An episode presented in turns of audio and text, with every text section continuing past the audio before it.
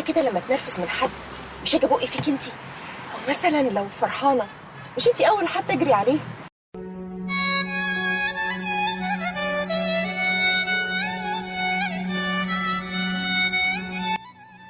صاحبتي الجدعة هي أختي وأقرب الناس ليا ودايما جنبي مهما الدنيا جت عليا.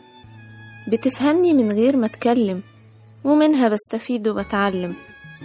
مواقف وحكايات بينا ما بتنتهيش ولينا ذكريات حلوة ما تتنسيش. ما هي اللي قوتني وقت ضعفي وهونت عليا وقت حزني. سمعت حكاياتي واستحملت انفعالاتي ووعدتني ما تسيبنيش.